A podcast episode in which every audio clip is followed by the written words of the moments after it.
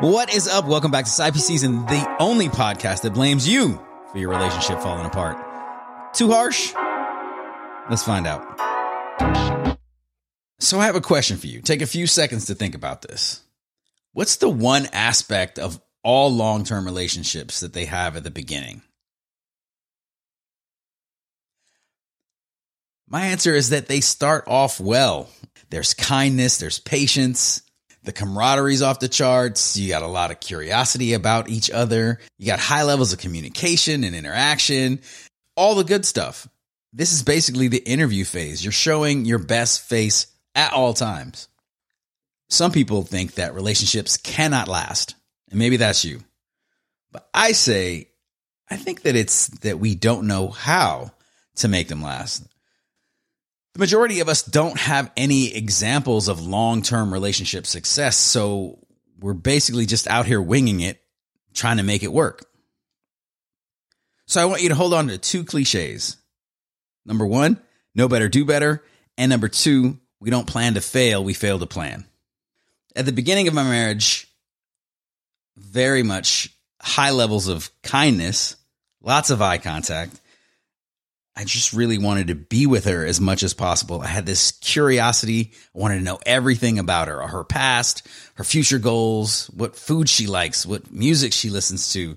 I wanted to know everything that there was to know about her. Flash forward to the end. I've gotten cocky. I'm kind of smelling myself now. I think that I know everything about her. So the curiosity is out the window, considerably less eye contact there's lots more distractions that are getting my attention. Any and everything's pulling me away. I'm not asking any more probing questions. I'm not interested because I think that I know her front to back.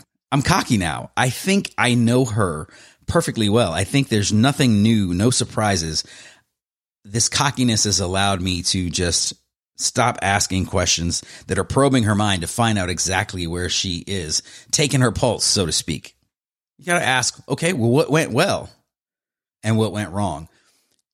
Something about the way our brains work, we focus on the negative parts, the bad parts, but let's focus on the good part and figure out how to get more of the good. The bottom line is communication, curiosity, that connection. It all leads to patience. It all leads to caring and understanding. And it ultimately that builds into love. Can the passion stay the exact same? Probably not. I don't know. I don't think so.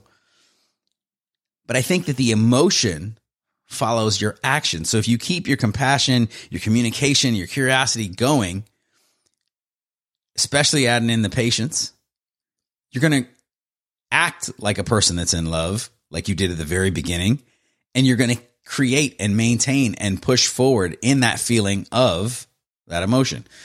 It waxes and wanes. It's not the be all end all.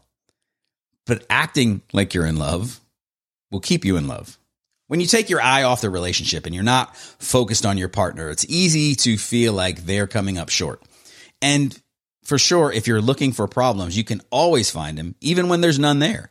Again, that's the thing with our brain. We notice negative things. It's messed up, but that's the way our brains work.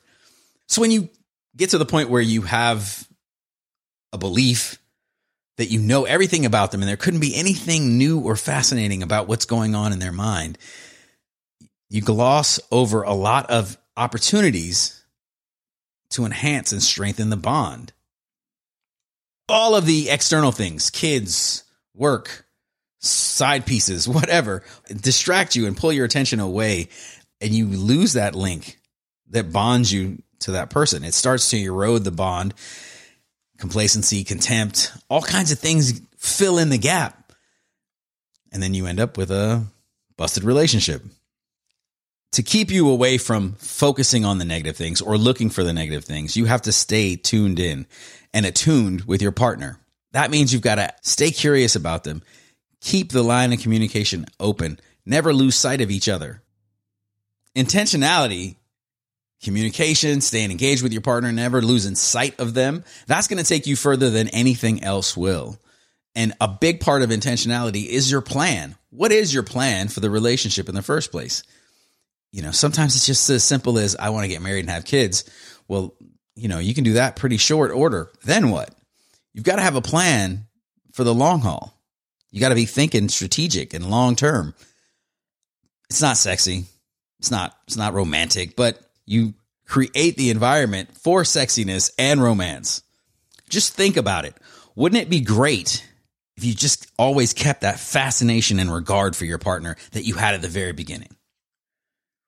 And some people say, "Yo, you can't do it. It doesn't work that way. It just goes away." And I I disagree.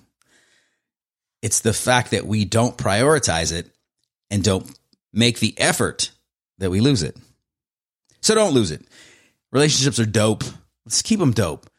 Think about what were the best parts and continue to do them. Let's throttle back on the fear of divorce and the fear of failure in the relationship and the fear of getting cheated on and all of those fears and lean more into what do you have to do to keep it dope?